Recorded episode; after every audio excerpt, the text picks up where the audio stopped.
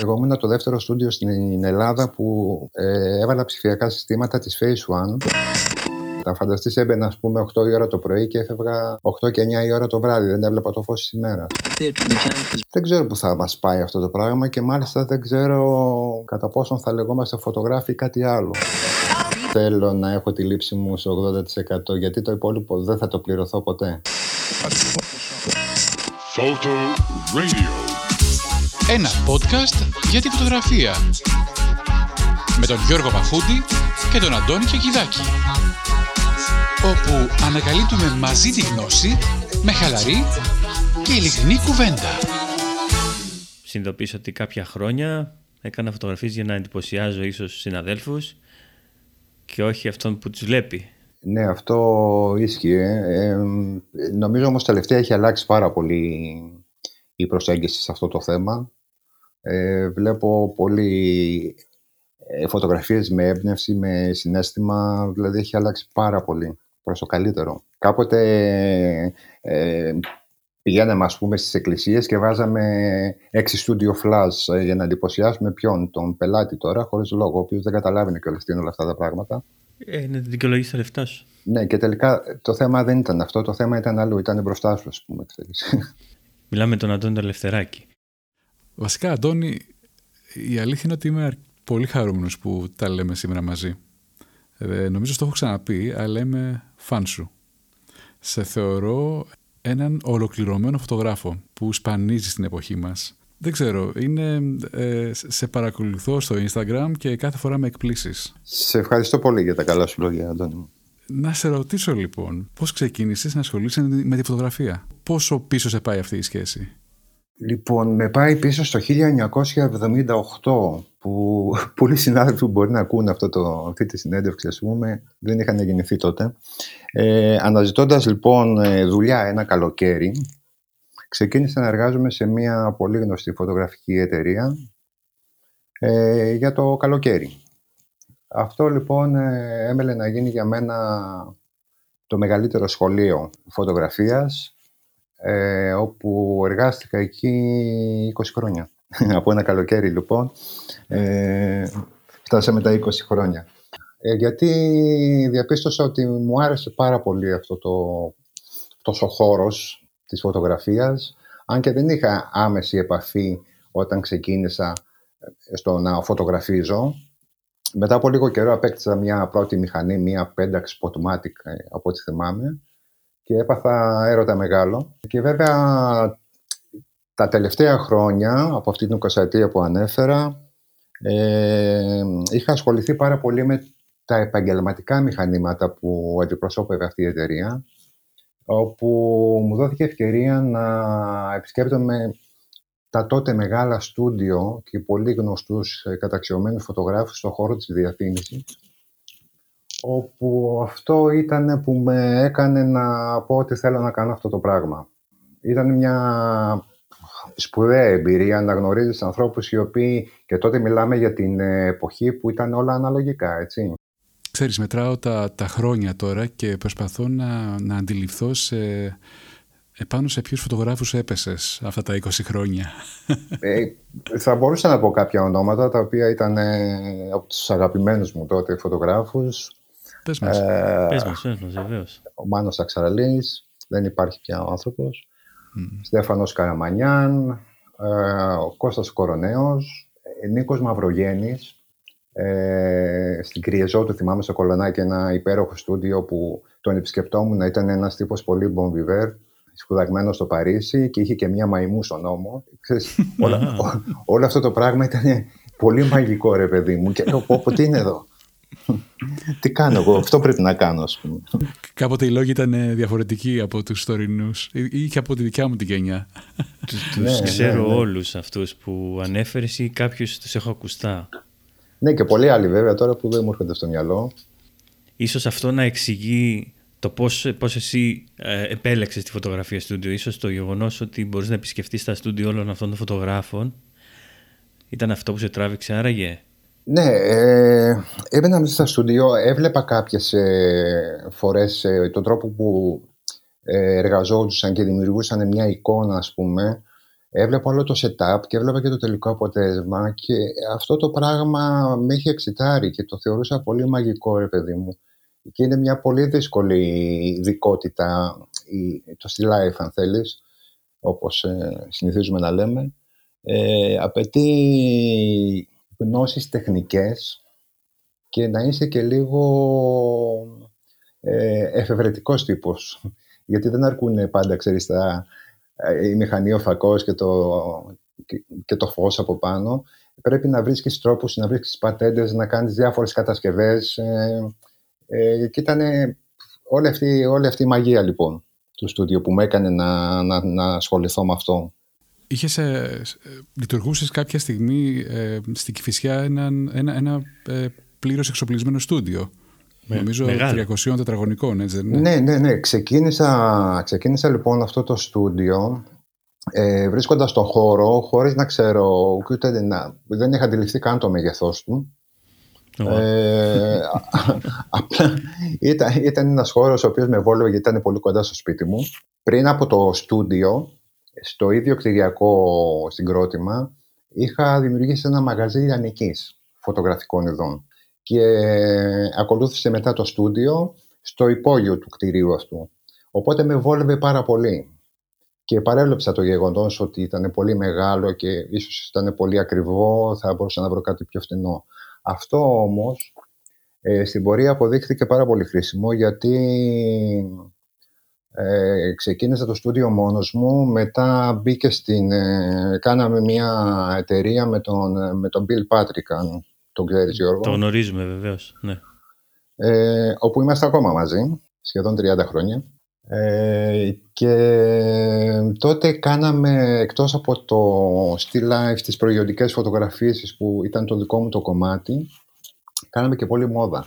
Πολλούς καταλόγους τότε που γετόντουσαν, ε, οπότε υπήρχε ένα ε, στούντιο πολύ ενεργό σε καθημερινή βάση και πολλές φορές ε, δουλεύαμε συγχρόνως σε δύο και μπορεί και σε τρία πλατό. Wow. Βέβαια, άμα έχεις τόσο χώρο. Ξεκινάς κάτι και σε οδηγεί από μόνο του κάπου αλλού, ε, όπου στη συνέχεια έπρεπε να στείλουμε, ας πούμε, εγώ έκανα πάρα πολλές εταιρείες ε, γνωστές με λευκά είδη, όπου κάναμε setup ε, κρεβατοκάμαρες, ε, διάφορα πράγματα, ε, πολλά editorial που είχαν να κάνουν με την διακόσμηση εσωτερικού χώρου για περιοδικά και αυτό απαιτούσε πάρα πολύ χώρο και μάλιστα απασχολημένο για αρκετές μέρες, γιατί δεν τελείωνε σε μια μέρα. Έκανες δηλαδή και room set. Ναι, ναι, ναι. ναι. Κατασκευές, ε, φωτογράφησα κάποια εποχή για την ε, ΣΑΤΟ, όπου εκεί στηνόντουσαν σκηνικά, ας πούμε, πολύ εξειδικευμένα. Είχατε και προσωπικό, είχατε ανθρώπους, τεχνίτες που βοηθούσαν, ναι. Ναι, υπήρχαν εξωτερικοί συνεργάτες έτσι, που στείνανε αυτά αλλά το στούντιο σιγά σιγά είχε γεμίσει από props και διάφορα πράγματα τέτοια. Ναι, και εν τέλει μπορεί να μην έχεις χώρο να κουνηθείς. Πολλές φορές ε, φτάναμε να είμαστε και μέσα στο χώρο του γραφείου που είχαμε, εν πάση περιπτώσει, ε, και να είχαμε στήσει και εκεί, ας πούμε. Δεν είχαμε να κάτσουμε. Και αυτό, και αυτό, Αντώνη, συνέβησε με την εποχή που δούλευες ακόμη στην εταιρεία; Όχι, όχι, όχι. Όχι. Είχες τελειώσει με αυτήν και προχώρησε το χώρο σου. Είχα τελειώσει, ναι. Το στούντιο λοιπόν ξεκίνησε να λειτουργεί το 1991, ε, όπου μέχρι και σήμερα υπάρχει, όχι στον ίδιο χώρο, σε κάποιον άλλο μικρότερο. Ε, βέβαια, ε, το θέμα με την ε, εταιρεία, ε, εμένα μου άρεσε πάντα να ασχολούμαι με τα μηχανήματα τα επαγγελματικά, να τα ψάχνω. Δηλαδή, είχαμε τότε σαν αντιπροσωπεία τα flash τα Balcar. Wow, θρηλυκό ήταν πολύ πρωτοπόρα, ας πούμε, σε αξεσουάρ και τέτοια. Ήταν και ο, ο Μπαλί, αυτός που είχε την Μπαλκάρ, ήταν ο πρώτος που κατασκευάσει την ομπρέλα που ξέρουμε. Ε, και είχα την ε, τύχη να πάω στο εργοστάσιο στην Ελβετία, στην Μπαλκάρ, και να εκπαιδευτώ πάνω σε αυτά τα φώτα. Αυτό μου άνοιξε τα μάτια, τι σημαίνει φως και πώς μπορείς να το αξιοποιείς και με βοήθησε πάρα πολύ στην πορεία. Και μόνο η λέξη Μπαλκάρ για μένα είναι θρύλος. Ήταν για μένα ναι, το, ναι, ναι, ναι. το holy grail τον, του εξοπλισμού. Όταν high end flash. High end. Πιο πολύ για μόδα ήταν αυτά, Αντώνη, ε; Ήταν για μόδα και τότε μιλάμε, παιδιά, για κάτι γεννήτριες 6.500 watt seconds, ας πούμε, φώτιζες από το Λικαβιτό την Ακρόπολη, έτσι. Κατάλαβα. Ήταν ε, τρομερά μηχανήματα και πολύ, πολύ ωραία αξεσουάρ. Μια πολύ καλή εμπειρία ε, σε αυτό το χρονικό διάστημα που ήμουν στην εταιρεία ήταν το 88 όπου είχαμε αναλάβει σαν εταιρεία και εγώ σαν υπεύθυνος, ας πούμε, τη, ένα workshop στη Μύκονο, ίσως το πρώτο που έγινε στην Ελλάδα, με συμμετοχή 80 φωτογράφων από όλη την Ευρώπη ε, και ήταν η Hazelbrand και η Balkar, τις οποίες αντιπροσώπευε η εταιρεία. Και ένας Βέλγος φωτογράφος, ο Ζαν Μαρί Μποτοκέν, αν θυμάμαι το όνομά του καλά, ο οποίος ήταν ο μόνιμος συνεργάτης του Fassbitter Ναι. Και φωτογράφος της ε, BMW, όπου κάναμε διάφορα πράγματα εκεί, κυρίως όσον αφορούσε βέβαια τα, τα συστήματα φωτισμού. Και δουλεύαμε, θυμάμαι, μεσημέρι 12 η ώρα, στην Αγία Άννα, στην παραλία. Είχαμε δύο μοντέλα με body painting και θέλαμε να βγάλουμε νύχτα. Και έχει τώρα, έχει ξέρω εγώ 12.000 βάτς στημένα με, κλ- με κλειστά διαφράγματα στη μηχανή με UV φίλτρα επάνω στα φώτα για να γράψει αυτό το σκοτάδι που θέλει και να, να βγαίνουν κάτι μαγικές εικόνες. Εγώ δεν χρειαζόμουν πολύ βέβαια μετά από όλα αυτά. Λέω τέρμα πρέπει. Ψήθηκες. Ναι, ναι, ναι.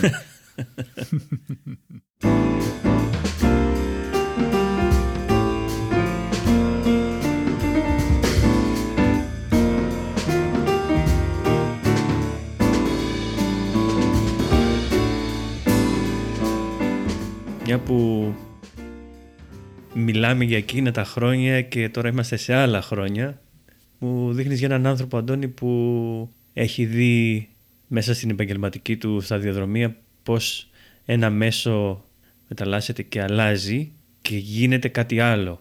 Ε, μιλάω για την επαγγελματική φωτογραφία. Προς τα πού έχεις τώρα την αίσθηση ότι κινείται τώρα αυτό; Κοίτα, όταν ε, μπήκε στη ζωή μας η, η ψηφιακή φωτογραφία, ε, δεν θυμάμαι ποια χρονολογία ήταν, εγώ ήμουν το δεύτερο στούντιο στην Ελλάδα που ε, έβαλα ψηφιακά συστήματα της Phase One, που τότε ήταν μια πλάτη τεράστια και προσαρμοζόταν μόνο σε μια μηχανή στούντιο 10-12,5.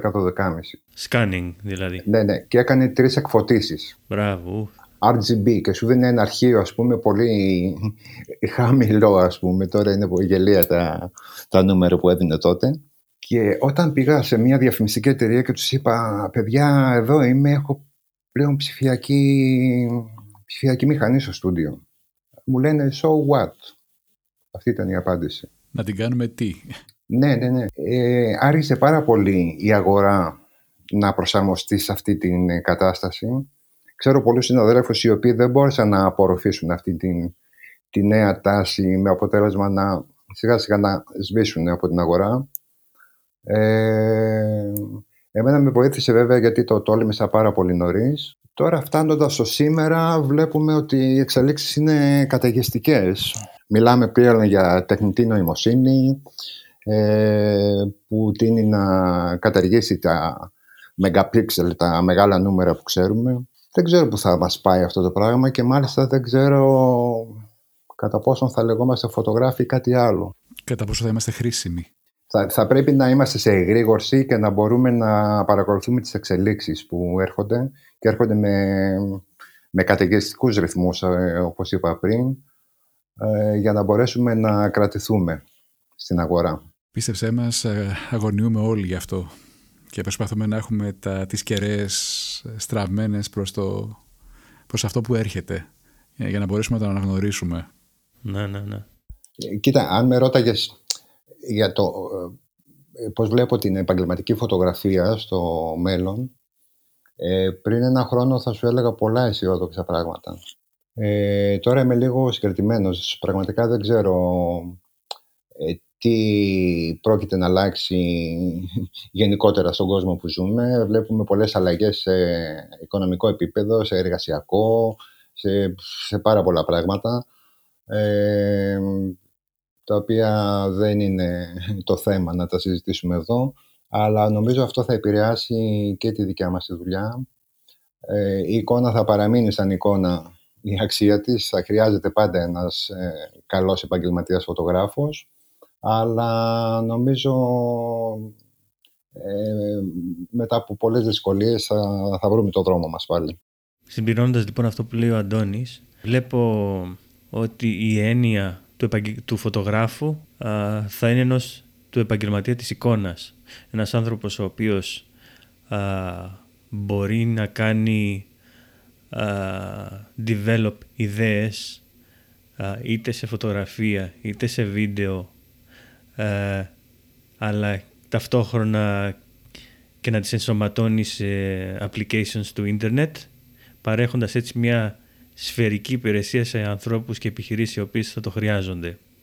Άρα μάλλον μιλάμε για πολυτάλαντους ανθρώπους οι οποίοι θα γνωρίζουν και από φωτογραφία και από προγραμματισμό Ναι. και γραφιστική. Α, ακριβώς, Ε, βέβαια, ακριβώς, βέβαια. ακριβώς. Βέβαια. Μα όταν, όταν ε, ε, μπήκε και τα καλά η ψηφιακή στη ζωή μας, στην καθημερινότητα του φωτογράφου, ξαφνικά ο φωτογράφος έπρεπε να κάνει και τη δουλειά που έκανε κάποιος άλλος κάποτε, ο γραφίστας. Βεβαίως. Και πληρωνότανε γι' αυτό. Ο φωτογράφος δεν πληρώνεται γι' αυτό.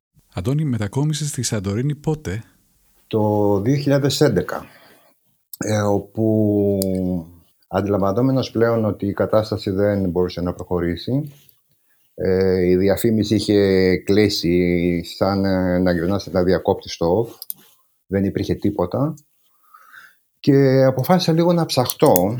Εν τω μεταξύ, κορασμένος πια από το, από το στούντιο, ήθελα να βγω λίγο έξω, να κάνω άλλα πράγματα, ρε παιδί μου, τα οποία δεν τα είχα στο μυαλό μου καν Σαν τι; να, να κάνω κάποια project δικά μου, να, να φωτογραφίσω φύση, να, να, να φύγω από το στούντιο και από τα φώτα. Τα φανταστείς έμπαινα, ας πούμε, 8 η ώρα το πρωί και έφευγα 8 και 9 η ώρα το βράδυ. Δεν έβλεπα το φως της ημέρας στο στούντιο.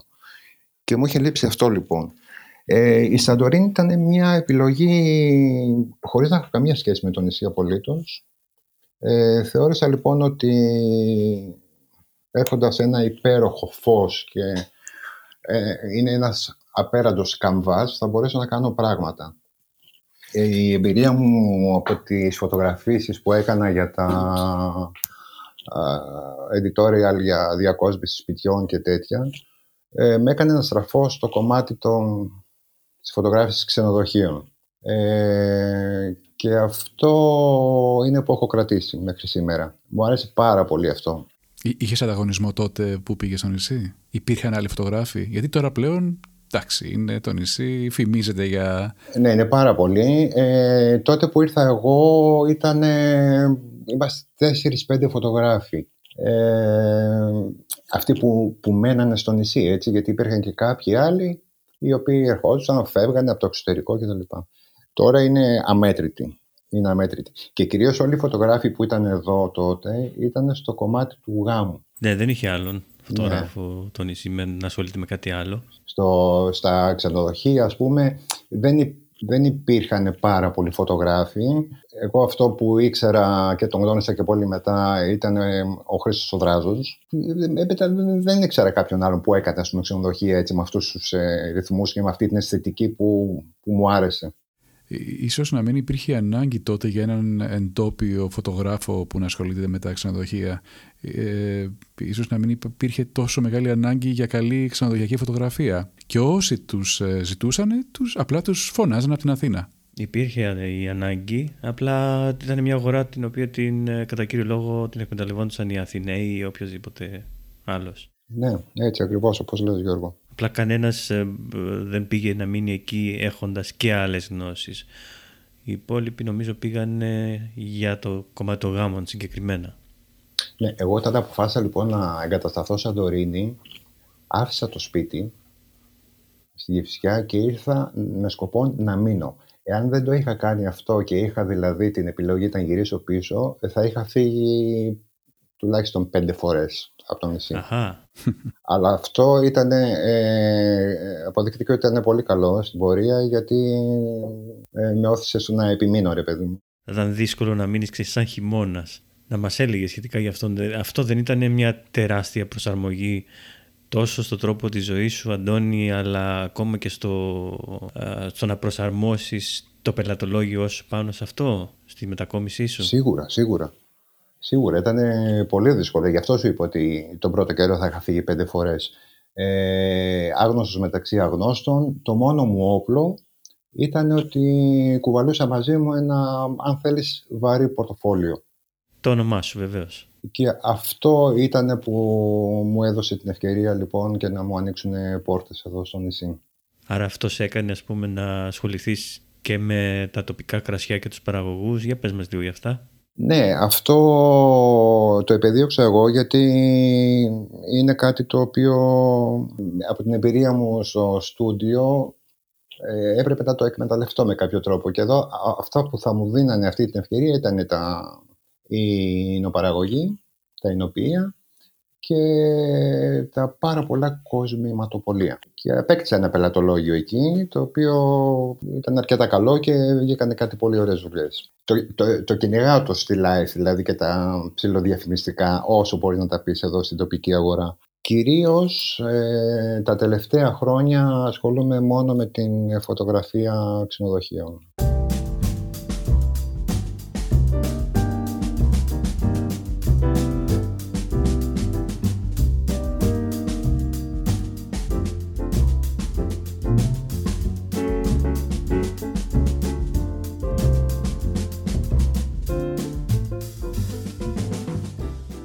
Έχω δει ότι κάποιοι συνάδελφοι οι οποίοι είναι σε τέτοια μέρη μέσα από τη δουλειά τους αποκτάν επαφές ε, με κόσμο του εξωτερικού με ανθρώπους που δεν θα έχεις την ευκαιρία να γνωριστείς στην Αθήνα σου έχει συμβεί κάτι ανάλογο ίσως κάποια εταιρεία η οποία ήθελε να είχε κάποιο συνεργάτη εκεί Υπήρξε ε, κάτι τέτοιο; Ναι, έχουν τύχει, έχουν τύχει τέτοιες ε, ευκαιρίες ε, και μάλιστα τώρα την περίοδο της ε, καραντίνας που δεν κουνιέται τίποτα. Μου έτυχε μια πολύ καλή περίπτωση για Νέα Υόρκη, ε, για μια πάρα πολύ μεγάλη εταιρεία real estate που διαχειρίζεται έναν απίστευτο αριθμό ακινήτων και με προσέγγισαν μόνοι τους αυτοί ε, θέλοντας να πάω εκεί να τους κάνω φωτογράφηση. Γιατί λέει εσείς σε φωτογράφοι οι Έλληνες, οι Μεσογειακοί μάλλον, έχετε λέει άλλη ματιά από τους φωτογράφους που έχουμε εμείς εδώ.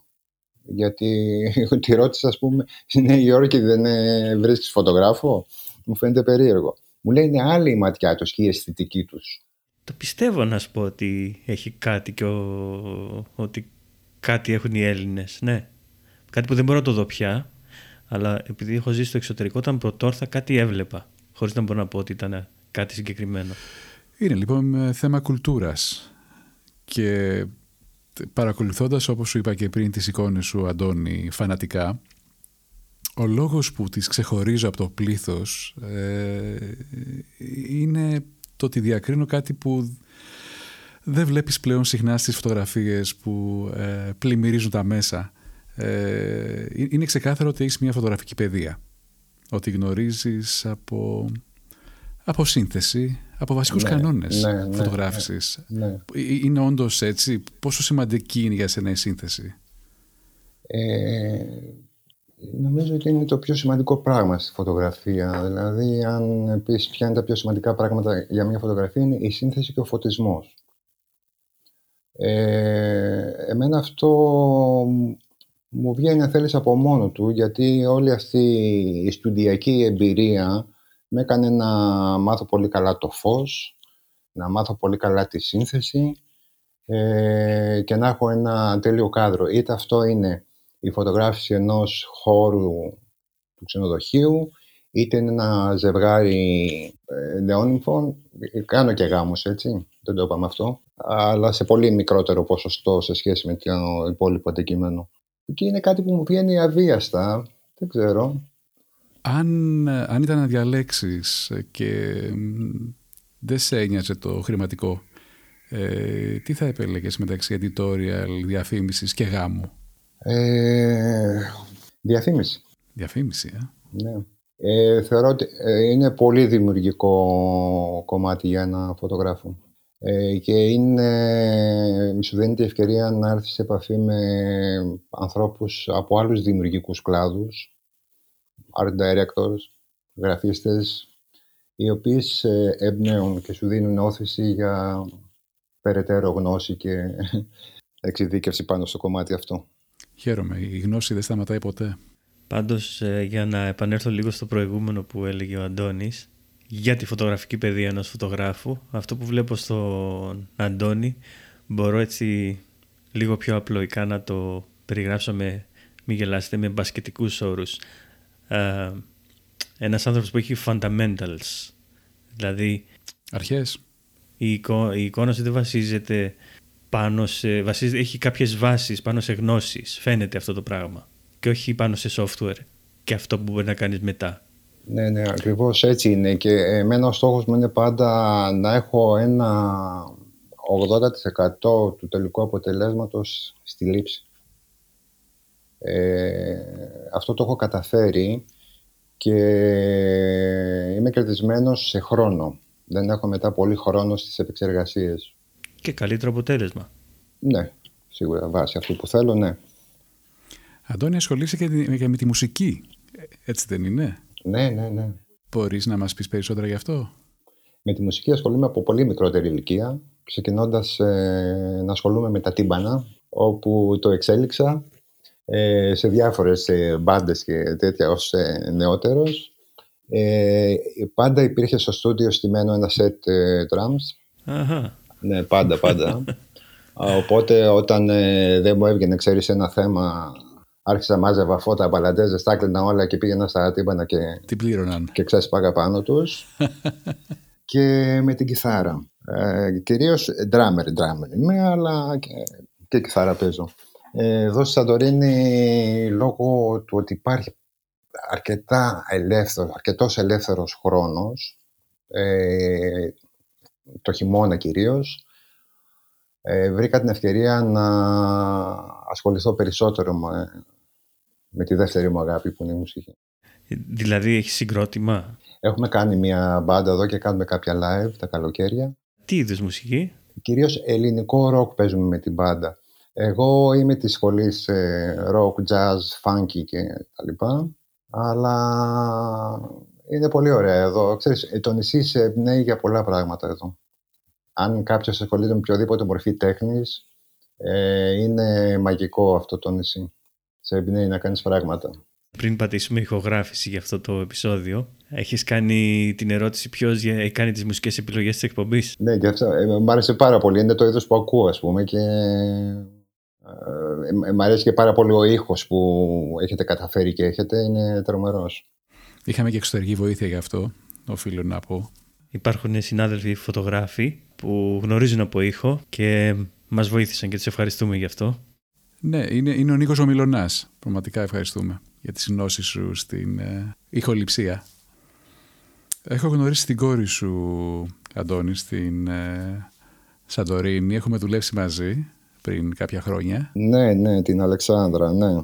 Αναρωτιέμαι, γιατί έχω, έχω κι εγώ ένα γιο, μικρός μεν, αλλά η αλήθεια είναι ότι έχει περάσει αυτή η σκέψη από το μυαλό μου. Το αν θα, κάποια στιγμή που θα μεγαλώσει επηρεασμένος από το τι κάνω, αν θα θελήσει να κάνει και αυτός το ίδιο. Και από ό,τι ε, ξέρουμε, ε, η κόρη σου επέλεξε καριέρα στη φωτογραφία. Ναι, ναι. Αυτό ήταν αποτέλεσμα ε, της επιρροής σου, ήταν, ήταν η καλή σου σχέση με την κόρη σου; Τι ήταν αυτό που πιστεύεις ότι έσπρωξε την κόρη σου στη φωτογραφία; Ήταν ότι η Αλεξάνδρα μεγάλωσε μέσα σε ένα στούντιο. Από πολύ μικρή ηλικία, επειδή όπως είπε ήταν και το σπίτι κοντά, ε, ήταν συνέχεια μέσα στα πόδια μου. Είτε στη live είχαμε, είτε μόδα είχαμε, είτε casting είχαμε. Ήξερε όλη τη διαδικασία αυτή. Ε, και κάποια στιγμή της ε, γεννήθηκε η επιθυμία από μόνη της να ασχοληθεί. Εγώ δεν την, ε, δεν της είπα ποτέ, έλα κάνε το βοηθό μου, ας πούμε. Ποτέ δεν την έχω πάρει βοηθό. Σε, σε τι ηλικία εκδήλωσε το ενδιαφέρον; Ε, νομίζω γύρω στα 20-21 πήγε και σε μια σχολή, πήγε και σε μια σχολή στην Λάικα. Ε, έχει μια πολύ καλή αισθητική την οποία τη ζηλεύω εγώ και γενικότερα ζηλεύω την αισθητική των νέων, των νέων ανθρώπων. Έχουν μια διαφορετική ματιά και είναι και φυσικό αυτό. Και πάντα δεν σου κρύβω Γιώργο και Αντώνη ότι παρακολουθώ τους νεότερους φωτογράφους. Ναι, σημαντικό. Ναι, γιατί από εκεί έρχονται τα, από εκεί έρχονται τα, τα νέα. Έχουν τα περισσότερα κίνητρα για να κινηθούν. Ναι, ναι, ναι, ναι. Και όχι μόνο αυτό, είναι, ζουν την εποχή πιο μέσα από μας. Ναι, αλήθεια είναι αυτό. Τα κίνητρα εννοούσα το να βγεις προς τα έξω, το να κάνεις πράγματα, το δε, χωρίς να έχεις συνειδητοποιήσει πολλά πράγματα για το ποιος είσαι και τι κάνεις, απλά κάνεις πράγματα χωρίς να τα σκεφτείς και μέσα εκεί βγαίνουν και πολλά πράγματα τα οποία μπορούν και να αλλάξουν ε, εντός εισαγωγικά τον κόσμο. Ακριβώς. Όταν ε, είσαι μεγαλύτερος νομίζω έχεις συντάσει να τα σκέφτεσαι λίγο παραπάνω και να φρενάρεις τον εαυτό σου. Οι νέοι έχουν μια ελευθερία που θαυμάζω. Είμαι ένας από αυτούς. Πού βρίσκομαι εγώ, ρε Γιώργο, για σένα; Εσύ είσαι στους πολύ πιτσιρικάδες, τα βρέφη. Στο μυαλό. ναι, ναι. Έμαθα κάτι για σας και το λέω για σας σαν οικογένεια το οποίο εγώ το εκτιμώ πάρα πολύ που είστε τέτοιοι άνθρωποι και το κάνετε. Αγαπάτε τα ζώα, μαζεύετε αδέσποτα και αν μπορείτε να μας έλεγες κάτι για το πώς είναι αυτό σήμερα σε σχέση με εσάς, άσχετο αλλά μας λέει για σέναν. Είναι πάρα πολλά τα σκυλιά, τα σποτάκια που έχουμε ε, σώσει. Ε, η γυναίκα μου είναι, έχει πολύ έντονη δραστηριότητα πάνω σε αυτό το κομμάτι. Ε, είναι και ιδρυτικό μέλος της φιλοζωικής ε, Stray Power Σαντορίνη και από το σπίτι μας έχουν περάσει ε, γύρω στα 50 με 60 σκυλάκια αδέσποτα που έχουμε μαζέψει μόνο από την περιοχή μας, στο μονόλιθο που μένουμε εμείς, ε, τα οποία με όλες τις διαδικασίες που απαιτούνται φιλοξενηθήκαν είτε στο σπίτι μας είτε σε κάποιους άλλους χώρους και με τη βοήθεια κάποιων ανθρώπων από το εξωτερικό τα περισσότερα από αυτά υιοθετήθηκαν σε, στη Γερμανία, στη Δανία και το, αυτό που σου δίνει μεγάλη χαρά είναι όταν σου στέλνουν φωτογραφίες οι, οι νέοι ας πούμε κάτοχοι του, από τα σκυλάκια αυτά στο καινούριο τους περιβάλλον και θυμάσαι πώς τα μάζεψες από το δρόμο και πώς είναι και αυτό είναι ας πούμε η μεγαλύτερη χαρά. Εμείς έχουμε ε, δύο σκυλάκια τα οποία τα μαζέψαμε από το δρόμο. Ε, το ένα το χάσαμε πέρσι σε πολύ μικρή ηλικία από, από την καρδιά του. Τώρα, ε, ναι, έχουμε ένα άλλο δεσποτάκι τώρα, το οποίο το έχουμε μόνιμα στο σπίτι. Τα, τα σκυλάκια δεν μας λείπουν. Αλλά είναι κάτι που δεν τελειώνει ποτέ αυτό, Γιώργο. Και δυστυχώς δεν υπάρχει βοήθεια παρά μόνο από, από εθελοντές. Μια καλή ιδέα, νομίζω, θα ήταν αν έβαζε και την, δεν ξέρω να το κάνεις, τη φωτογραφία μες στο παιχνίδι, α, ίσως κάποια καλά πορτρέτα από αυτά να βοηθούσαν στο να βρουν ένα δρόμο αυτά τα σκυλιά πιο ναι, εύκολα. Ναι, ναι, αυτό, αυτό γίνεται στη φιλοζωική που σου ανέφερα πριν. Ε, βγαίνουν κάποιες φωτογραφίες ε, πολύ ωραίες όπου ε, προσελκύουν ε, ξέρεις, τον ενδιαφέρον κάποιων ανθρώπων που πραγματικά ενδιαφέρονται. Αντώνη, για αυτό και, και πολλά περισσότερα ε, είμαστε πολύ χαρούμενοι που κάναμε αυτή την κουβέντα μαζί. Θέλουμε να σε ευχαριστήσουμε πάρα πάρα πολύ που αφιέρωσες χρόνο για εμάς σήμερα. Ε, και εγώ ρε παιδιά να σας ευχαριστήσω πάρα πολύ. Ε, ήταν τιμή μου που με καλέσετε να μιλήσουμε. Αυτό που έχετε ξεκινήσει είναι πάρα πολύ ωραίο σαν ιδέα. Εγώ από την πρώτη στιγμή δηλαδή είπα wow, κάτι γίνεται στο χώρο μας, ενδιαφέρον και εύχομαι να συνεχιστεί.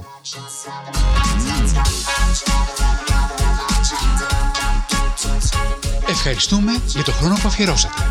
Αν σας άρεσε αυτό που ακούσατε, μπορείτε να κάνετε subscribe στην εφαρμογή podcast που χρησιμοποιείτε. Ήταν ένα επεισόδιο του Photo Radio.